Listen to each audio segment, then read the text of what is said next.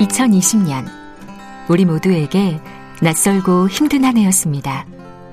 1년을 잘 살아낸 우리는 내년 이맘때 오늘을 어떻게 기억하고 있을까요? 주진우 라이브 타임캡슐 프로젝트 1년 후에 잘 지내고 있지? 참 잘 견뎠네. 지금도 많이 힘드니? 이젠 괜찮아질 거야. 1년 후에 나에게 보내는 여러분의 메시지를 차곡차곡 담아 2021년 겨울 다시 꺼내보려 합니다. 참여는 짧은 글 50원, 긴 글 100원의 정보 이용료가 드는 문자 9730 또는 카카오톡 플러스 친구에서 조진우 라이브 검색하셔서 친구 추가하시고 메시지 보내주셔도 됩니다. 조진우 라이브 타임캡슐 프로젝트 1년 후에 여러분의 많은 참여 기다립니다.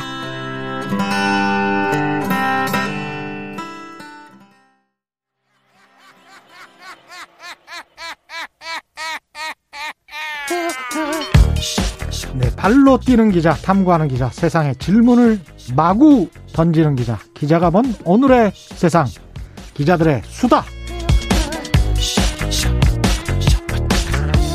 라이브 기자실을 찾은 오늘의 기자는 진실탐사그룹 셜록의 이명성 기자 어제에 이어서 또 나오셨습니다. 안녕하십니까? 네, 반갑습니다. 문제 해결을 위해 직접 기자가 나서는 셜록의 이명성 기자입니다. 예.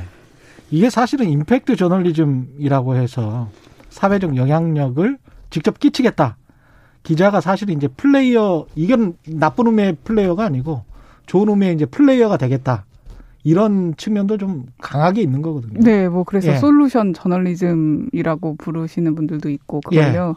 그래서 저희가 기자란 직함보다는 음. 시민 활동가가 더 맞는 건가 뭐 이런 생각도 들더라고요. 이 일종의 이제 셜록이 헌법 소원을 한 것도 네. 사실적시 명예훼손이라는 게 이게 민주. 시민들로 살아가는 게 살아가는 데 있어서 이게 맞는 법이냐 네, 이런 어떤. 문제 제기를 한번 해본 거잖아요. 네, 맞습니다. 기자로서. 그래서 직접 한번 나서기로 해서 예. 오늘 또 그 얘기를 들려드려 나왔습니다. 어제 했던 이야기를 좀 간략하게 정리를 해주신다면 네, 예. 사실 적시 명예훼손, 그러니까 소위 진실 유포죄라고 불리는 것에 대해서 말씀을 드렸는데, 그러니까 쉽게 네. 말해서 만약에 비위생적인 공장 이름을 안다, 음. 환자를 학대하는 병원 이름을 안다.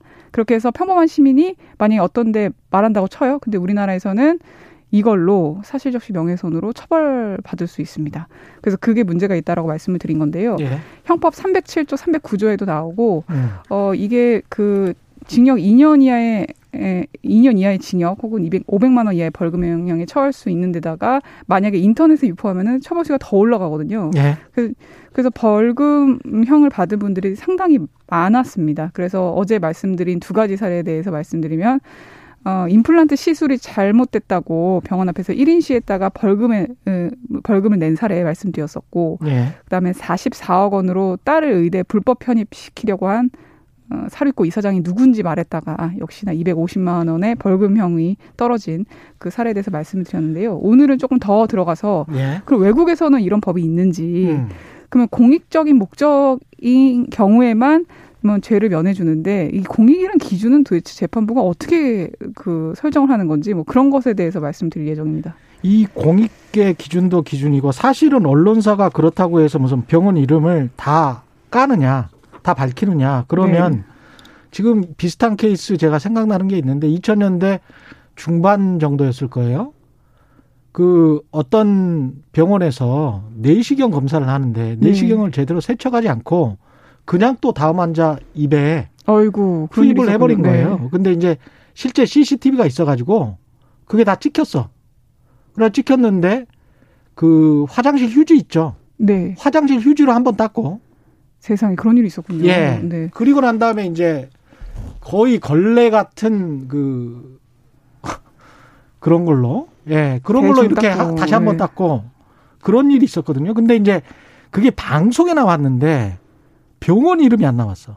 사실 근데 그 가습기 살균제 때도 그 소비자들이 도대체 어디냐 이름을 밝혀라 초반에 그랬었잖아요. 예. 이게 소비자들의 권리도 굉장히 침해되거든요. 그 언론도 피소당할 가능성 때문에 언론도 사실은 피소당할 가능성 때문에 이 수십 년 동안 맞습니다. 못했던 거예요. 네. 이게 병원 그래서 그 위험성 어떤 때문에 어떤 음식적 이름이든 이게 밝히지를 않았던 거거든. 네.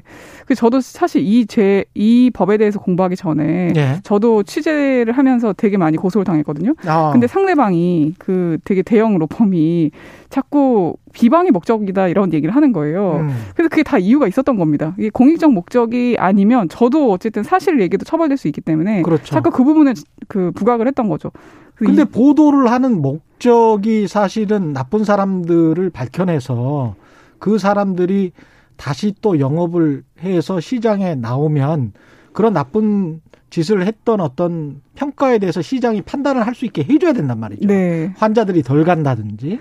그래서 일부러 또 미국 같은 경우는 다 그런 오진의 사례랄지 이런 것들도 다 적어놔 버려요, 사실은. 맞습니다. 의사 그, 이름이랄지. 그 미국 같은 경우에는 좀 다른 얘기긴 하지만 어. 판결문도 굉장히 열람하기 쉽거든요. 그렇죠. 근데 우리나라는 아직도 판결, 판결문을 열람하기가 굉장히 어렵고 음.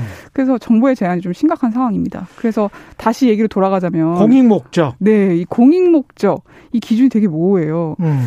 공익으로 인정된 사례가 없지는 않습니다. 뭐 네. 예를 들어 2000년에 있었던 사건인데 음. 목사 아들이 전도사였는데 성폭행을 했던 거예요 아이들을. 예. 그래서 그게 드러나서 그 피해자 아버지가 아니 어떻게 그 전도사가 아직도 아이들을 가르치냐 문제 있다라고 소리치니까 목사가 그 교인을 고소했었거든요. 근데 네. 그건 다행히 무죄가 나왔습니다 법원에서. 그러니까 음. 또 다른 성추행 피해가 발생할 수 있기 때문에 어쨌든 그걸 예방하고자 외친 거다. 그래서 그렇죠. 인정됐는데 예.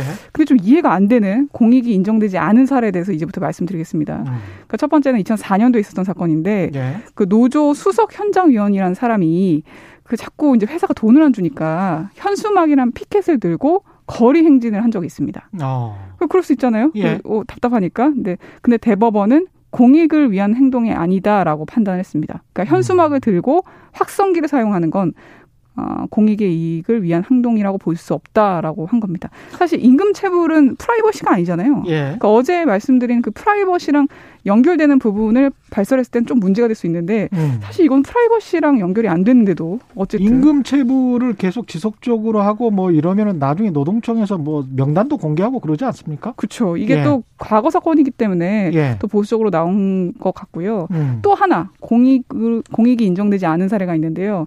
이건 2015년 사 건인데 예. 어, 서울의 유명 호텔이 들어서면서 그 이분의 출판사가 사라질 위기에 처한 거예요. 음. 그 조금 기다려달라고 한 겁니다. 차- 예. 책을 좀 옮겨야 되니까. 예. 근데 이제 뭐 시공사가 잘못했는지 예. 임대인인지 책을 바깥에 버린 겁니다. 그래서 화가 나서 어? 이분이 시공사 앞에서 예. 1인 시위를 한 거예요. 예. 근데 찾아보니까 이 4대강과 연루돼서 담합비리가 드러난 시공사였던 겁니다. 그래서 아, 아, 이 사람, 여기 시공사 문제 있다라면서 1인 시위를 했는데, 시위를 했는데, 예. 이거 역시 사실이지만 명예훼손이 이 소지가 있다면서 유죄라고 판단했습니다. 야, 좀 이해가 잘안 이게 되죠. 참 이해가 안 되네.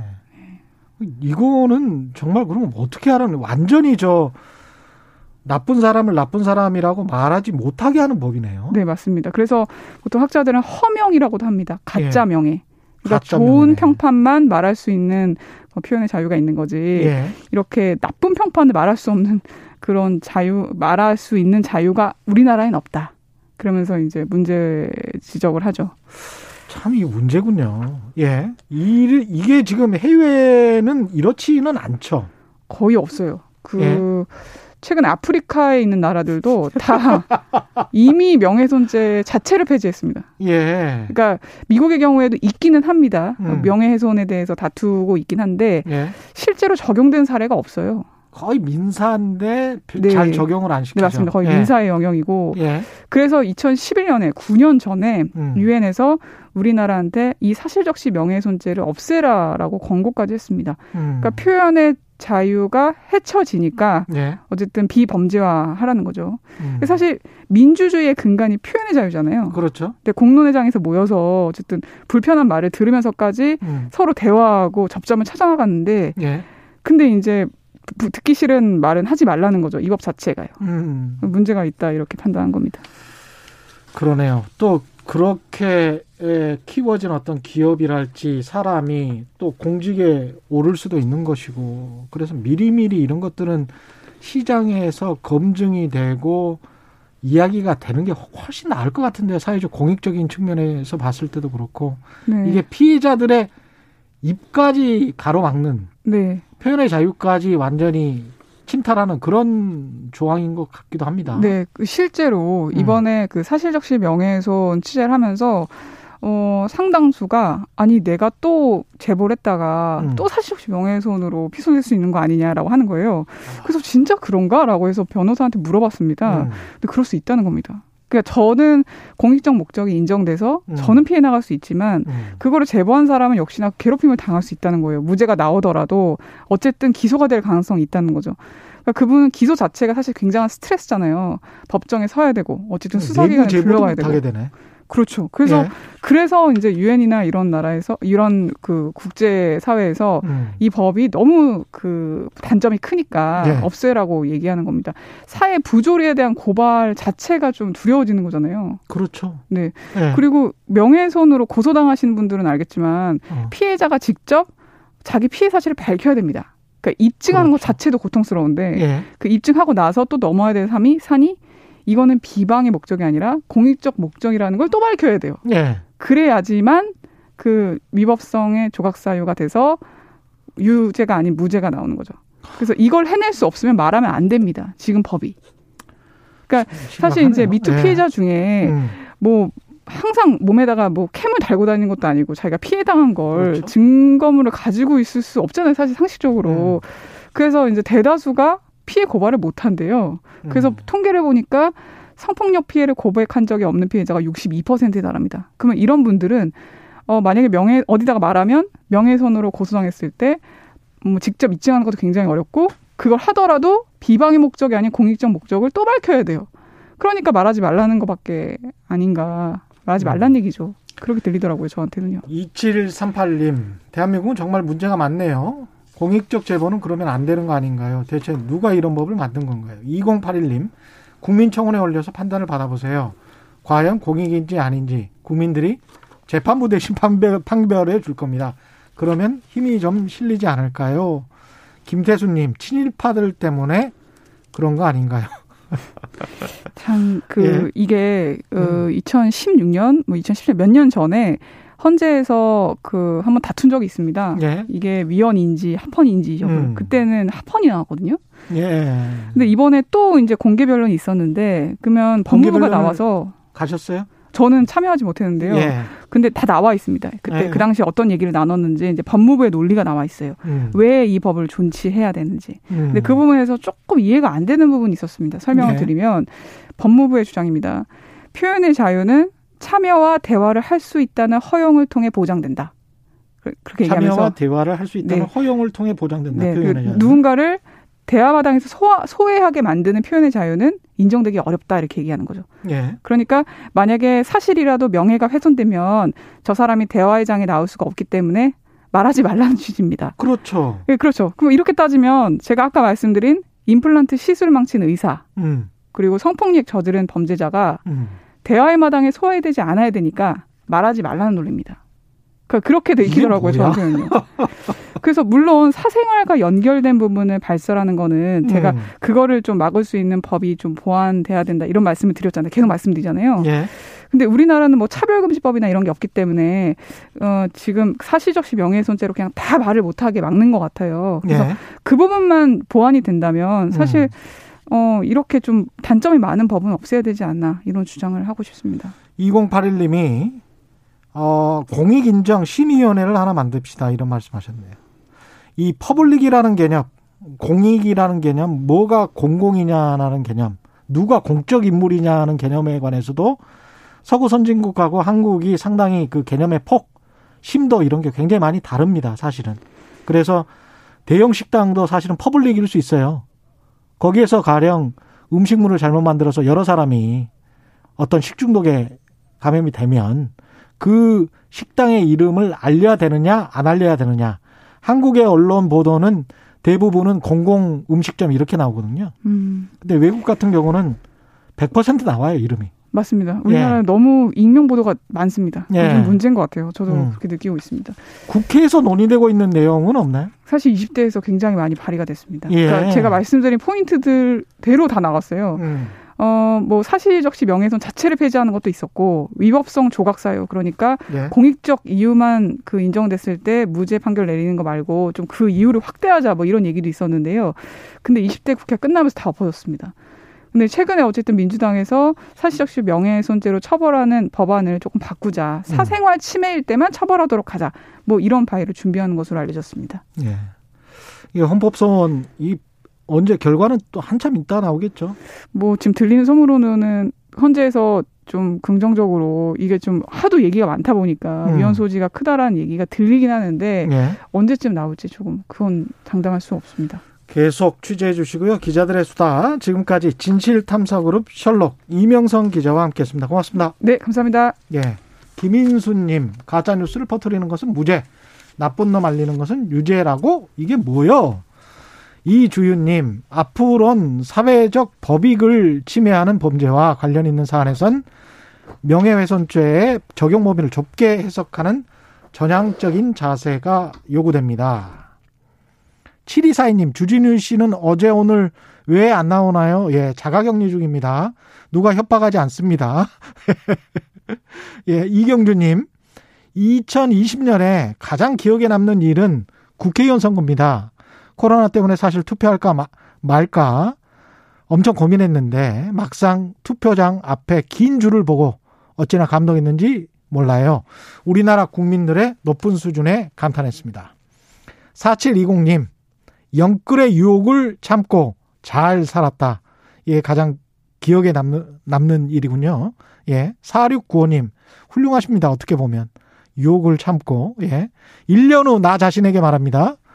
1년 전과 마찬가지로 그대로 변함없이 하는 일 하고 나이 한 살 더 먹었을 뿐 변한 게 없구나.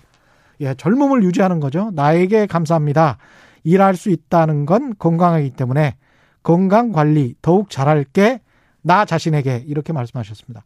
3012님은 1년 후엔 내가 가장 존경하는 그 사람이 지금보다는 더 편하고 행복하게 하루하루를 보내고 있기를 그저 건강하고 지금 하고 있는 일 여전히 잘하고 있기를 어느 곳에서 어떤 일을 하든 지금 그 모습 그대로이기를 예 굉장히 사랑하시는 분인가 봅니다. 라디오 정보센터로 갈까요? 정한나 씨. 정치 피로, 사건 사고로 인한 피로, 고달픈 일상에서 오는 피로. 오늘 시사하셨습니까? 경험해 보세요. 들은 날과 안 들은 날의 차이. 여러분의 피로를 날려줄 저녁 한 끼 시사 추진우 라이브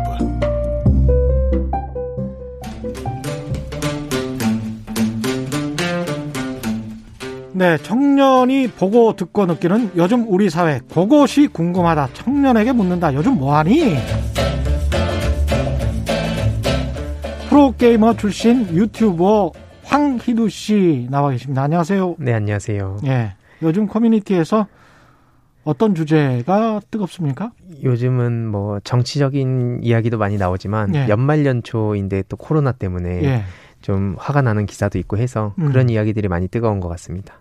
저는 경제쇼를 오랫동안 진행하다 보니까 주식 부동산 이야기를 20대도 많이 하지 않아요? 예, 요즘 많이 예, 하죠. 예, 그래서 많이 또 다루기도 했습니다. 아, 그렇군요. 오늘 예. 준비한 이야기는 뭘까요? 일단 먼저 좀 정치권 이야기를 전하려고 하는데요. 예. 최근 윤석열 검찰총장 징계 집행 정지 관련해서 음. 여론의 반응이 좀 크게 엇갈리고 있어서 예. 그 반응을 좀 가져와 봤습니다.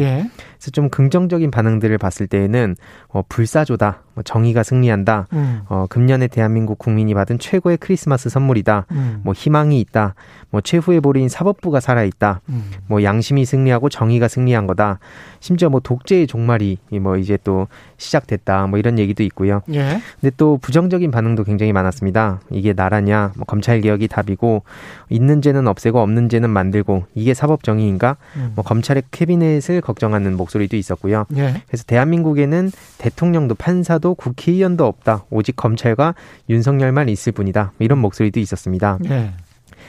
청년들 커뮤니티 반응은 어떻습니까? 청년들의 반응도 좀 예. 어떤 대부분 성향에 따라서 위와 같이 비슷하게 좀 긍정 부정으로 나뉘는 예 거의 비슷하게 나뉘었는데요. 예. 다만 좀 희한한 목소리들이 눈에 띄어서 좀 가져와봤습니다.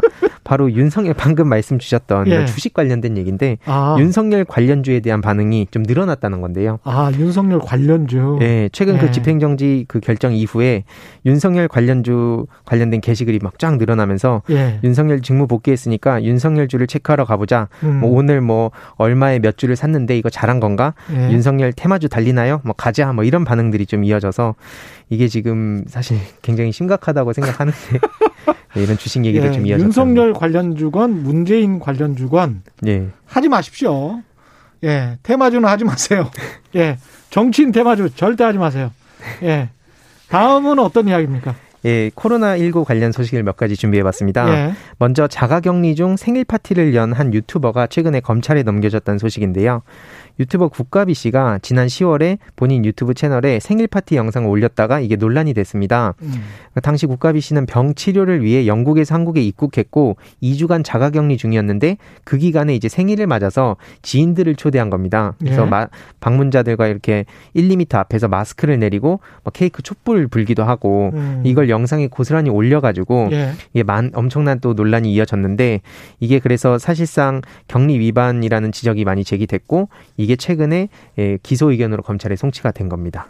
이분이 유명 유튜버입니까? 예, 꽤 유명한. 아 그래요? 예, 팔로워도 많고. 예, 인터넷 반응은 어떻습니까? 어, 일단 격리 중에도 뭐 예. 뭐돈 벌라고 난리다 이런 반응이 상당히 많았고 대부분 부정적인 반응이었는데 예. 이건 징역이나 벌금보다도 유튜브 이용 정지하는 게 맞지 않냐. 음. 어, 제발 본인의 나라로 돌아가라. 특히 명절뿐만 아니라 뭐 장례식, 결혼식, 제사 등 집안 대소사에도 참석 못한 사람들이 엄청나게 많은데 이렇게 생일 파티를 하는 건 정말 납득할 수가 없다. 이런 반응들이 이어졌습니다. 예.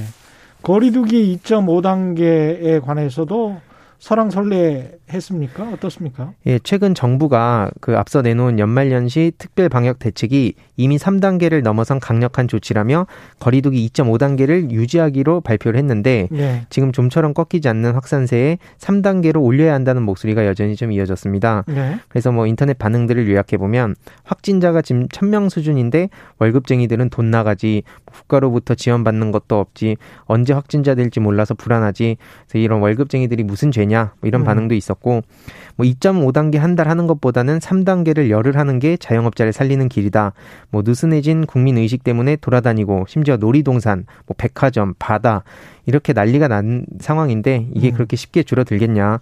그래서 좀 제발 좀 집에 있어라. 예. 그리고 뭐 제발 재택근무를 하게 해달라.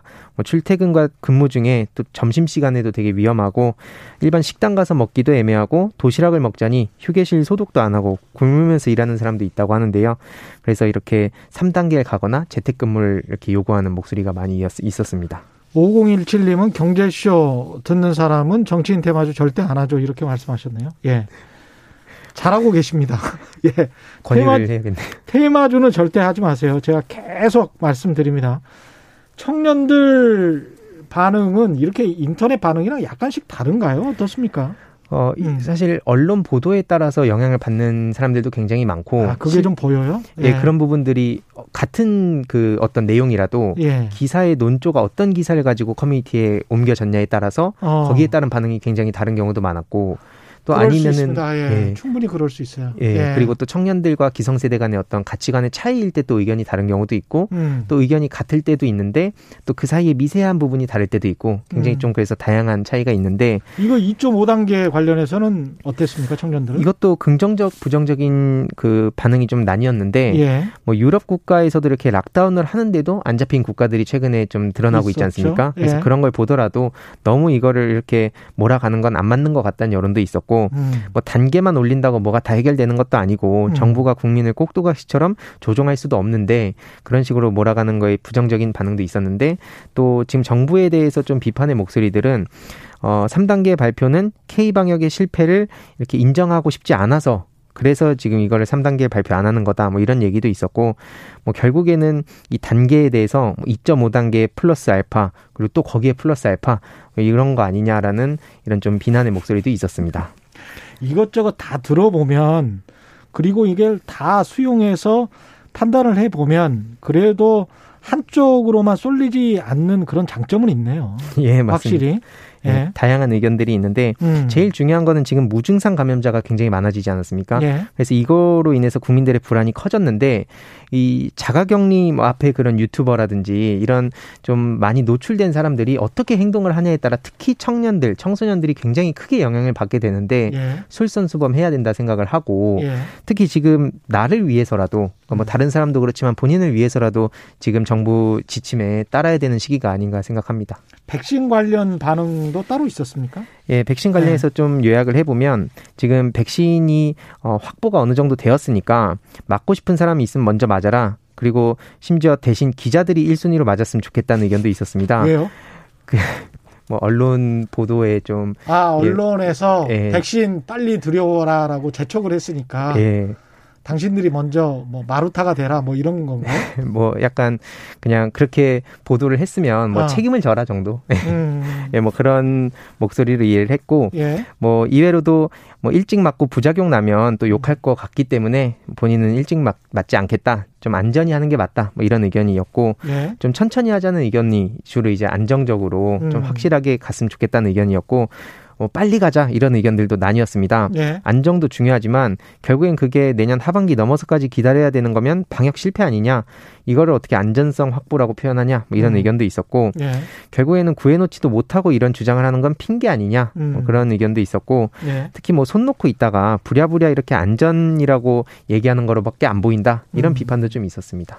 백신 그 관련해서 청년들 반응은 좀 다릅니까? 어떻습니까? 어, 사실은 뭐 다들 대부분 이제 걱정하는 목소리들이 많았고 특히 뭐 마스크를 그냥 쓰고 안 맞고 싶다는 의견도 있었고 뭐 물론 이제 일부 그 음. 의견 중에는 뭐 죽어도 아쉬울 게 없으므로 맞겠다 이런 것도 있었지만 예. 코로나 후유증이 더 무서울 것 같으니까 맞겠다 예. 뭐 앞으로 살 날이 많은데 신중하게 맞는 게 맞는 것 같다 음. 그래서 뭐 백신 맞고 돌아다니겠다 뭐 이런 의견도 있긴 했는데 음. 결론적으로는 일단은 안정을 좀 더 추구하는 사람들이 많은 것 같습니다. 예.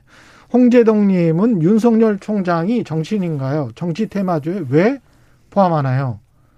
그러면 이제 총장님 테마주라고 할게요. 좌우지간 어떤 테마주든 어떤 사람 때문에 어떤 기업이 잘 되거나 못 될 것이다. 이거는 굉장히 반자본주의적인 생각이에요. 네. 어떻게 보면 정치가 모든 것을 다 지배한다. 또는 무슨 뭐 검찰이 이 사회를 다 지배한다. 그런 생각이거든요. 네. 그렇기 때문에 그 반자본주의적인 생각이기 때문에 더 하지 말라는 이야기입니다. 예. 물론 또 결과도 거의 좋지가 않습니다. 음. 예. 최영수님, 3단계로 강하면 뭐가 더 좋아지나요? 그렇다고 코로나 확산이 줄어들까요? 아까 그런 말씀이네요. 네. 죄 없는 소상공인 피해만 늘어나죠. 어, 정부 다, 정부도 그래서 신중하는 거죠. 자영업자 아니라고 함부로 말하지 맙시다. 음. 자영업 하시는 분들은 굉장히 또 두려운 마음이 앞서시는 것 같고요. 다음은 어떤 이야기입니까?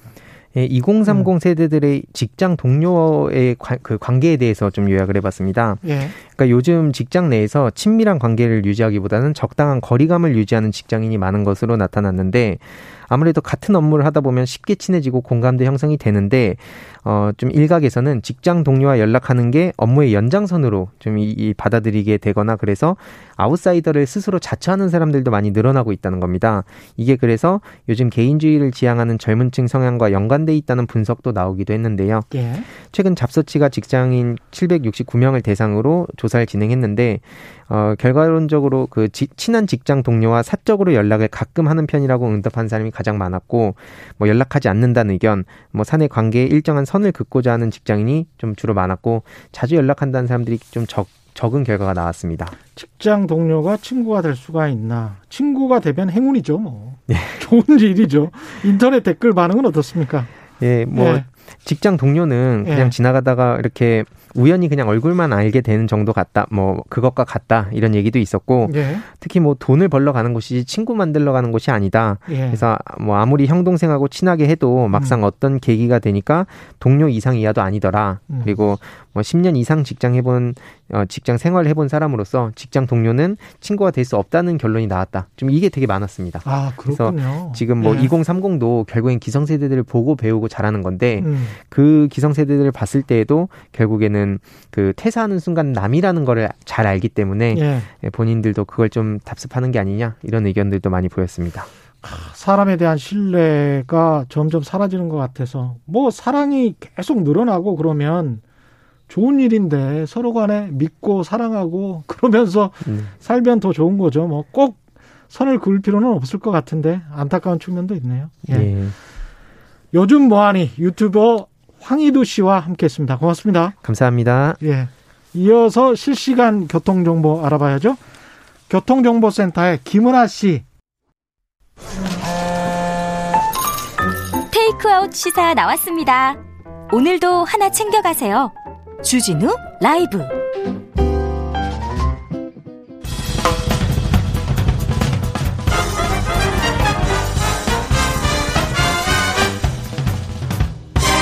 훅 인터뷰. 모두를 위한 모두를 향한 모두의 궁금증 훅 인터뷰. 최근 SNS 게시글을 보면 무사히 퇴근한다 이런 인증이 이어지고 있는데요. 무사히 집에 가고 있습니다.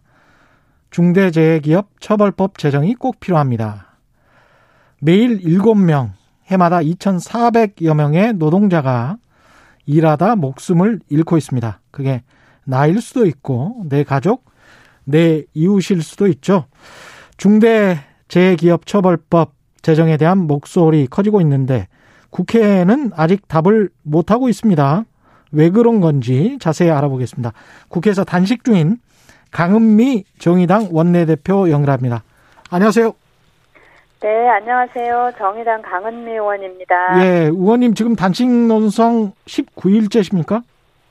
네, 19일째. 예. 김영균 어머님인 김민숙님하고 김민숙님, 예. 네, 또 이한비 PD의 아버님인 이용관님 예. 그리고 중대재해기업처벌법 운동본부의 어, 이상진님이랑 이렇게 네 명이서 19일째 단식하고 있습니다. 아유, 굉장히 힘드시겠습니다. 지금 목소리도 네. 좀 힘이 많이 빠져 있는 상태신 것 같은데요. 예. 네, 네.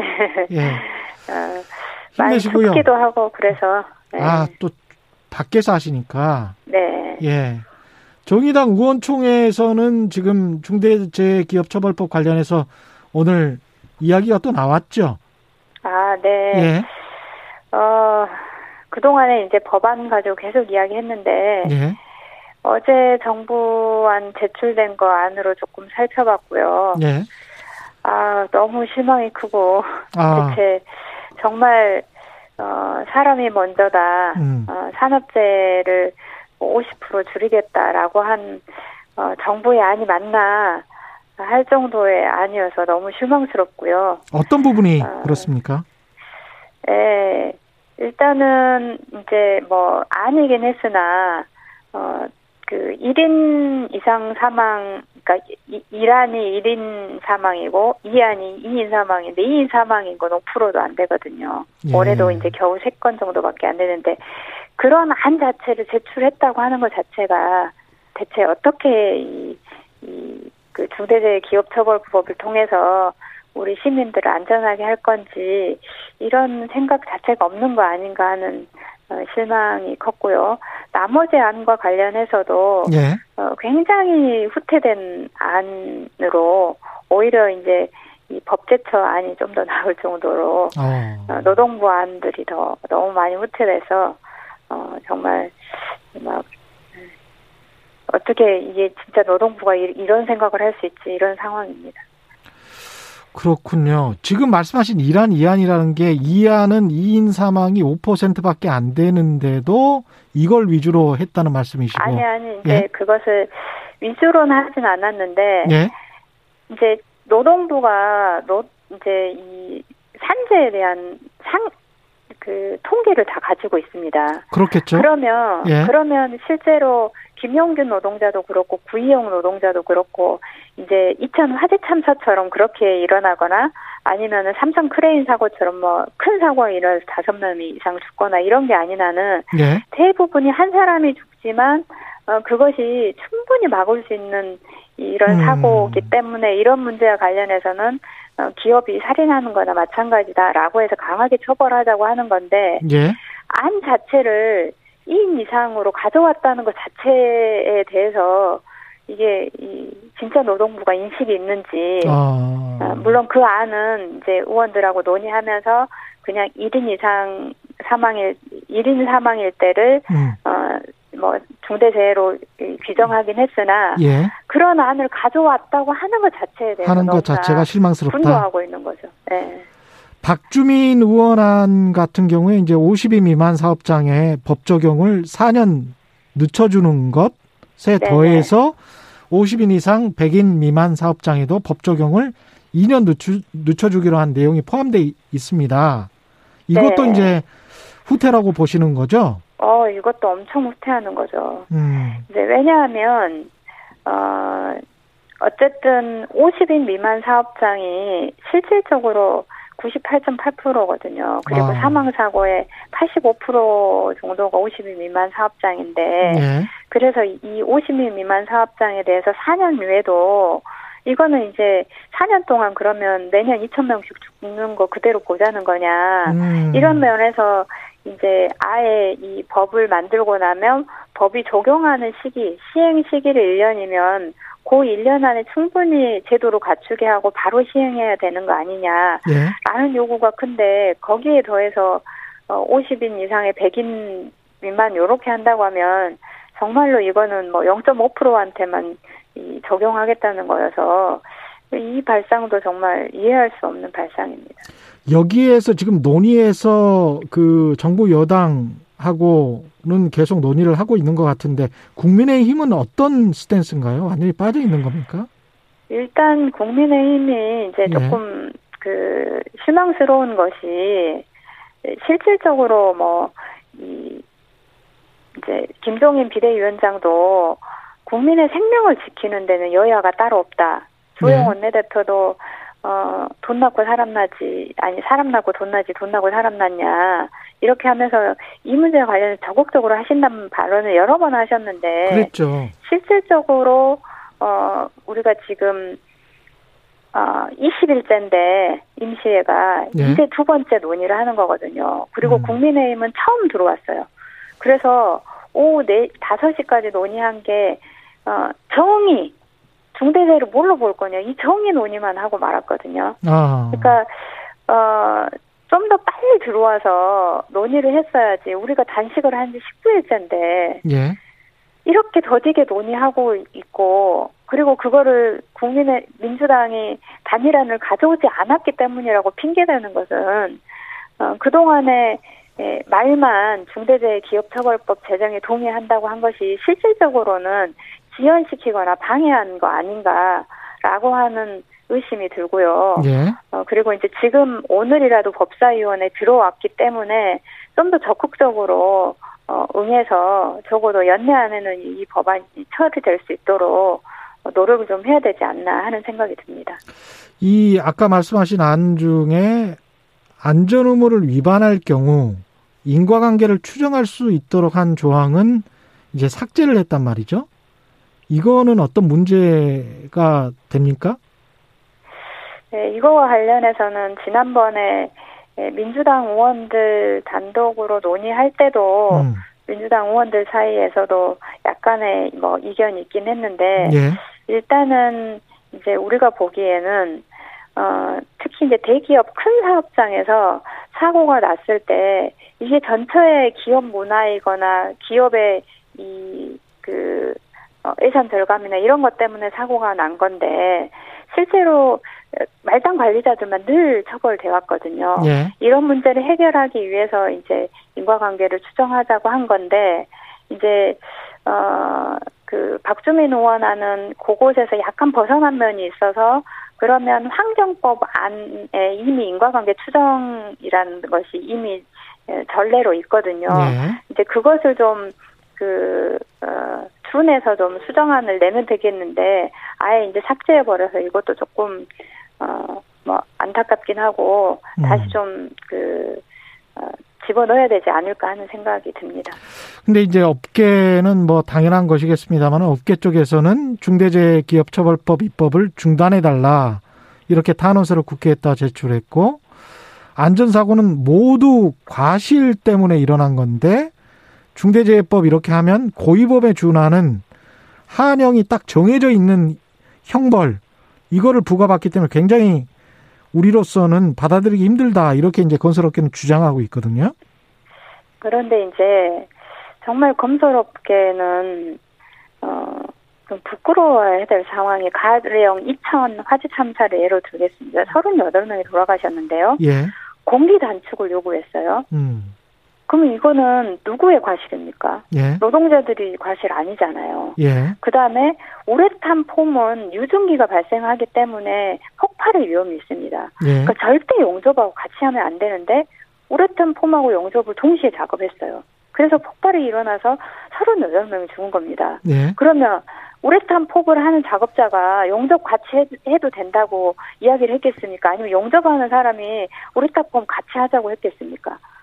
그... 여기는 노, 거기에 있는 노동자들은 아무리 과실도 아니에요. 예. 그냥 공기 단축을 요구했고 그래서 하청업체에서 공기 단축을 하려고 절대로 같이 하면 안 되는 작업을 했기 때문에 죽은 거거든요. 예. 이거는 기업이 잘못한 거죠. 음. 그다음에 제가 그 지난번에 이제 국정감사에서 문제 제기했던 경동건설 부산에서 예. 여기도 피계 설치 자체를 완전히 위반해서 어 진짜 누가 누가 가서 일해도 떨어져 죽을 상황이에요. 그러니까 이런 거하고 똑같습니다. 그 외줄타기 외줄타기 하는데 본인 조금만 실수해도 떨어져 죽을 수 있어요. 예. 그러니까 건설업은 그렇게 위험한 곳이 많으니까 안전 조치를 다 하게 돼 있어요. 근데 외줄타기 하다가 떨어져 죽으면 그러면 그 개인이 실수해서 죽은 거라고 봐야 됩니까?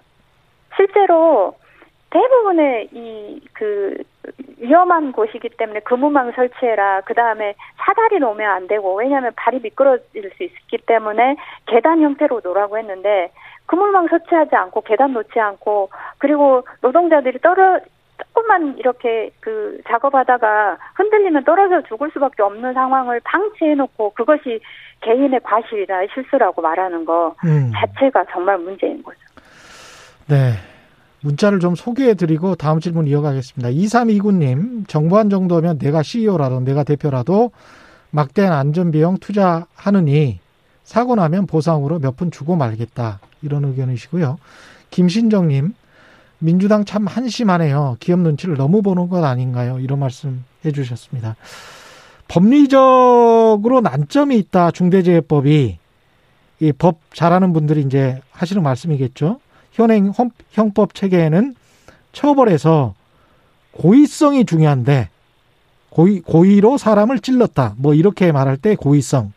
근데 중대재해법은 주의반을 과실 그 위반했다고 과실범을 거의 고의적인 범죄처럼 아주 세게 처벌한다. 이 이래서는 너무 법리적인 형평성에 맞지 않는다. 이런 지적을 하고 있습니다. 그래서 이제 예. 앞서서 말씀드린 것처럼 음. 기업이 어 이제 이 매출액 점검해서 매출액에 도달하지 못하면 인사고과도 반영하고 또는 자천도 시키고 이렇게 하잖아요. 예. 그런 것처럼 기업이 안전 업무로 최선을 노력을 한다고 하면 대부분의 사고를 줄일 수 있거든요. 예. 그러면 그 안전 업무를 다 하지 않고 어 사고가 났다. 그냥 이것을 그냥 주의 의무 정도로 볼 수 있는 건지에 음. 대한 고민을 한 번 더 해야 된다는 거죠. 최근에 이 광주에서 이 사망한 김재순 노동자도 예.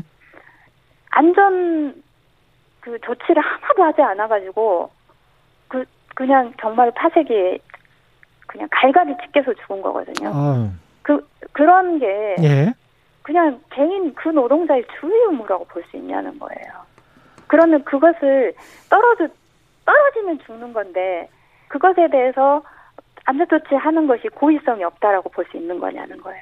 그러니까 어, 대부분의 일하는 곳이 특히 중대사고가 난 곳은 노동자가 본인이 그게 위험한지 알기 때문에 예.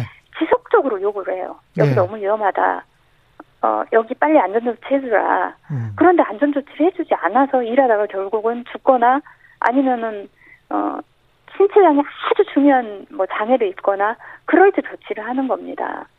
그래서 그것을 그냥 주의 의무 정도라고 볼 수 없다는 것이고 음. 그런 면에서 대부분의 사고가 기업이 이 고의적으로 안전 조치를 하지 않아서 생긴 거다. 이렇게 봐야 되는 겁니다. 그러지 않는 한은 사고가 줄어들지 않을 거라는 거죠. 네. 강미, 강은미 의원님, 감사하고요. 여기서 네. 마쳐야 될 것 같고, 건강 잃지 마십시오. 예, 그래요. 감사합니다. 예, 고맙습니다. 네. 예. 예, 현재 국회 법사위 법안소위에서 중대재해기업처벌법 관련한 논의가 계속 이루어지고는 있습니다. 지금까지 소위에 계셨던 분이죠. 박주민 더불어민주당 의원 연결하겠습니다. 안녕하세요. 네, 안녕하십니까. 예, 정부안 내용에 관해서 강윤미 예, 정의당 원내대표는 강하게 반발하시는데 어떻게 생각하십니까? 어, 제가 강은미 의원님 인터뷰를 예. 직접 듣지는 아. 못했어가지고요. 예. 예, 강은미 의원님이 어떤 의견을 내셨는지 알지 못하는 상황에서 예. 그 말씀에 대해서 제가 평가를 하기는 좀, 좀 어려울 것 같고요. 일단은 예. 정관 내용을 자세히 그러면 소개를 해 주십시오. 그 다음에 어, 말씀을 해 주십시오. 우선은 네. 이 부분에 대해서 좀 먼저 말씀을 드려야 될게요. 예. 어제 이제 법무부로부터 전달된 안, 정부 안이라고 부르기에는 어, 적절하지 않은 것입니다. 아직 확정되지 않았습니까? 예, 예. 무슨 얘기냐면 어, 저희가 지난번 소위에서 논의를 하면서 예. 소위에서 나왔던 의견과 그다음에 각 정부 부처가 자신이 관할하는 부분에 관련된 의견들을 어, 종합해서 법무부 보고 한번 문구를 만들어봐라라고 한 겁니다. 아, 예. 그렇기 때문에 정부가 각 음. 부처의 의견을 조율해서 예. 어, 정부의 단일한 입장으로 뭔가 안을 낸 것이 아니라요. 음. 저희가 아까 말씀드렸던 것처럼 소위에서의 의견들, 예. 그다음에 각 부처에서 자기가 관리하는 분야에 대해서 의견을 법사위로 보내준 것들을 아, 나름 종합해서 하나의 문구로 만든 참고안입니다. 아. 예, 실제로 오늘 소위에서는 예. 이 소위 말하는 음. 소위 말하는 이 정부안이라는 것을 놓고 그것을 중심으로 논의하는 게 아니라요. 예. 어, 법률안 발의됐던 것들하고 음. 어, 법무부가 그렇게 문구를 만들었던 것, 예. 그 다음에 법원 행정처가 나름 또 정리해 왔던 것, 예. 이세 가지를 놓고 지금 논의를 하고 있습니다. 음, 오히려 그렇구나. 좀 법원행정처에서 낸 의견을 의견이 좀 더 중심이 돼서 논의되고 있는 상황입니다 지금. 아. 예, 그래서 이것을 정부 아니다 이렇게 좀 부르기는 어, 적절치 않고 애매한 부분이 있습니다. 이게 지금 가장 논란이 되고 있는 것 중에 하나가 단계적으로 적용할 것이냐. 상시 근로자 50인 미만, 또 50인 이상에서 100인 미만, 공포 후 몇 년, 몇 년, 뭐 이런 이야기들이 나오고 있는데요. 이 단계적 적용은 거의 확실합니까? 아니면 어떻게 보세요? 아닙니다. 이것도 그 정부 부처 중에 고용노동부 쪽의 의견으로 저는 알고 있고요. 예. 어, 실제로 이제 그 저희 법사위에서 심의되면서 이것이 유지될지는 미지수입니다. 예. 미지수고 저 개인적으로는 제가 발의한 법안은 이제 50인 미만 사업장의 경우에 4년 유예 규정을 두긴 뒀지만 그것도 사실은 이제 뭐 제가 전에도 한번 밝힌 바가 있지만 어 기업들의 의견을 들, 들은 것이 아니라 한국노총 쪽 입장을 반영했던 아니거든요. 아, 그렇기 예. 때문에 그 부분은 이제 논의를 통해서 뭐 오히려 더 축소되거나 예. 유예 조항이 예. 또는 적용 유예되는 사업장의 규모가 더 작아지거나 뭐 음. 뭐 이럴 여지도 있습니다. 아, 다 열려 있다는 말씀을 열려 있다. 계속 지금 그 네. 그 말씀하고 계시고요. 인과관계 추정 관련해서는 뭐 형사법상 무죄 추정의 원칙에 반할 수가 있기 때문에 인과관계 추정을 삭제하자. 이거는 아까 강은미 의원이 이제 크게 반발하신 것도 이제 이 내용 중에 하나인데. 인과관계 추정 조항은 강은미 의원님이 발의하셨던 안에는 아예 담겨 있지가 않습니다. 예. 예, 아예 담겨 있지 않았던 안이고요. 음. 이것은 이제 제가 민주노총과 또 그 재정본부라고 하는 시민단체들의 의견을 반영해서 어, 넣었던 저희 법안에 제 법안에 담겨 있는 내용인데요. 예. 이 부분에 대해서 이제 뭐 정부 부처나 법원행정처에서 위헌 소지가 있다라는 예. 의견을 낸 바가 있습니다. 그러나 음. 뭐 실제로 이게 어떻게 심사될지는 알 수가 없고요. 저 같은 경우에는 인과관계 추정 조항이 일정 정도 어, 문제를 담고 있다 하더라도 음. 어, 최대한 위헌성을 줄여가면서라도 좀 존치시키는 게 맞지 않냐 싶어서 음. 심사 과정에서 그런 의견을 계속 개진하고 있고 앞으로도 예. 개진할 생각입니다. 정부 안하고 지금 의원님이 원래 발의하셨던 거하고 많이 멀어져 있습니까? 그러니까 아까도 말씀드렸던 대로 이거는 정부 안이 아니고요. 예. 어, 정부 정부의 여러 저희가 예. 저희가 저희 쪽이 주문을 해서 한번 문구를 만들어 와봐라라고 해서 어, 조율되지 않은 정부 부처 간 조율되지 않은, 않은 문구가 온 것이고요. 예. 그 점은 다시 한번 강조를 드리고요. 음. 어, 하여튼 보내온 내용과 제가 발의했던 내용의 차이 지점은 어, 여러 군데가 있습니다. 예. 지금 방금 말씀하셨던 것처럼 어, 적용 유예되는 음. 사업장의 규모가 좀 있고요. 그다음에 예. 인과관계 추정 조항 관련된 부분이 있고 예. 그다음에 공무원 처벌 관련돼서도 어 약간 직무유기 음.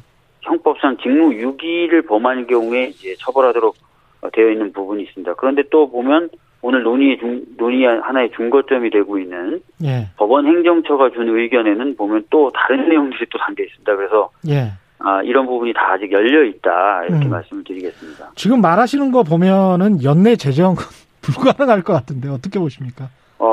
어 저희가 지금 열심히 지금 심사를 하고 있고요. 예. 어 사실은 이제 그 국민의힘 쪽에서 오늘 처음 이제 소위 논의 들어오셨습니다. 그래서 예. 어찌 어떻게 되다 보니까 이제 처음부터 다시 논의를 하는 시기 시기 돼서 예. 시간이 좀 걸릴 수 있을지 몰라도 저희들이 최선을 좀 다 해서 신속하게 좀 제정을 하려고 합니다. 알겠습니다. 최선 다해 주십시오. 지금까지 박주민 더불어민주당 의원이었습니다. 고맙습니다. 예, 감사합니다. 예, 오늘 순서 마칠 시간이네요. 예. 최경령이 진행한 주진우 라이브 마무리하겠습니다. 고맙습니다.